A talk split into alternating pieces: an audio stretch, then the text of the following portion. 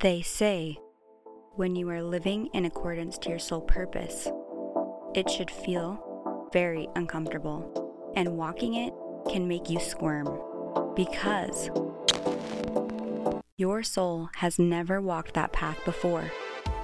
The uncharted is supposed to evolve us, but the things that enable growth back to our core essence are so damn uncomfortable, and at times they can make you squirm.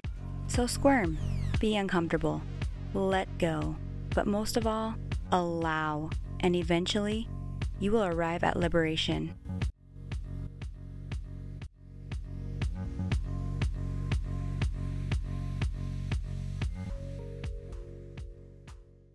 Welcome aboard. My name is Kaylin. I was born and raised in Utah, right in the heart of the Mormon culture. With all of these amazing people out there podcasting, I will give you a little something something of how this one is different.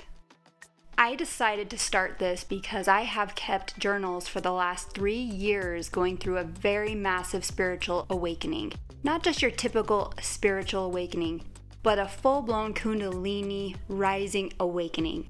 You don't know what Kundalini is, that is okay. I will cover all of it later on. On just a little of the presence I currently am. I am an artist, creator of any kind of sort. That is totally who I am to the core. A cosmetologist, a cosmetology instructor, access consciousness bars practitioner, a rock hound, is someone who collects crystals and stones out in the wilderness wild woman, baby. I'm obsessed with the outdoors and an astrology enthusiast. I've supported myself in the cosmetology industry for the last 12 years, but now expanding my wings and sharing with you the knowledge I have gained from the trials and challenges I have gone through for the last 29 years. I have spent so much time dedicated to understanding these different realms of healing that I am here to give back the knowledge I have gained.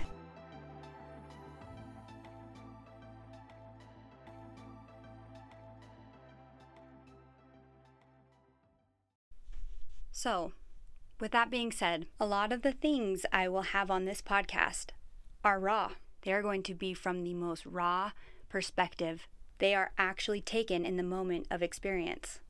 The journal entries and voice recordings are real and they're from a perspective of healing. So somebody out there can connect with them because I know there are people going through this now that need to connect and understand that it's going to be okay. Along with the entries, I am going to give you all of the information and access to things that I used along the way that really, really made my journey much easier.